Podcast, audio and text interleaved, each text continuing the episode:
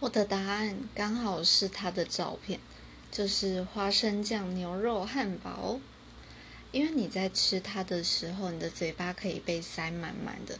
如果是自己一个人吃的话，你就只顾着把脸颊给塞满都没有问题，根本不需要考虑什么餐桌礼仪。而且它可以用手拿，天哪，用手拿耶！这是一个多么棒的解放啊！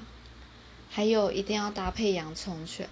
你就可以可能边哭边吃，然后嘴巴塞满满，那画面想到就好笑。而且牛肉搭配花生酱，会让你的心情好起来。